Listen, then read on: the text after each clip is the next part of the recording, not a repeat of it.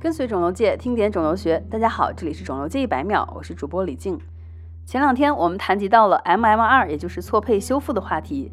这两天我看到，在今年年初，由中国医师协会妇产科医师分会妇科肿瘤学组发布的《2023版林奇综合征相关性子宫内膜癌筛查与防治中国专家共识》里面呢，也提到了 MMR。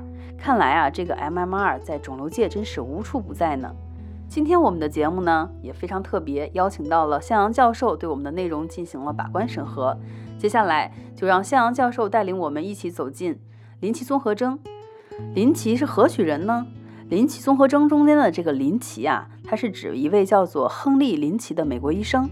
这位医生曾经在 M.D. Anderson 当过一阵助教，然后在上世纪六十年代，他又跑到了克莱顿大学研究癌症，在那里。他注意到一些肿瘤患者在亲属之间是有聚集的现象，因此他推测癌症很可能是能够遗传性的。但是当时以美国癌症协会为代表的学院派认为癌症是不可能会遗传的。不过咱们的林奇教授不信邪，在接下来的二十多年里，他收集统计了不少癌症家庭的数据，提出了遗传性癌症的标准，即发病年龄早，肿瘤是原发性的。可以是不同的癌种，符合孟德尔遗传规律。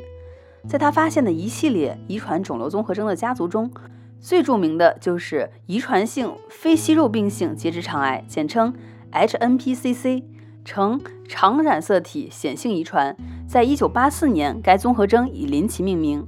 实际上呢，在林奇之前就有林奇综合征的记录，也就是著名的 G 家族，因为他们呢是从德国移民到美国的，所以被称为 G 家族。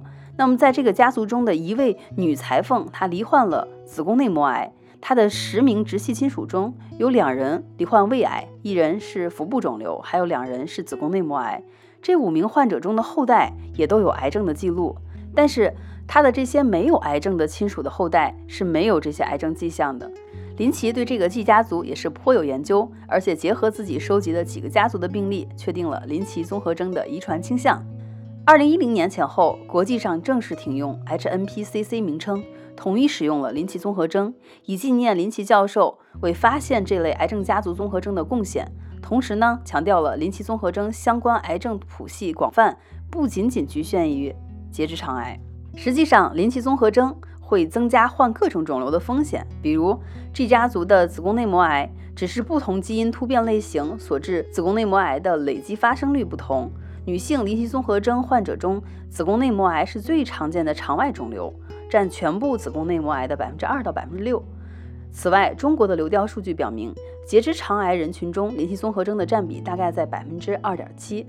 其实，BRCA1 和 BRCA2 这两个被人们所熟知的癌症基因的发现，也有一份是林奇教授的功劳，因为他总结的某些乳腺癌和卵巢癌的遗传模式，为后来的工作奠定了基础。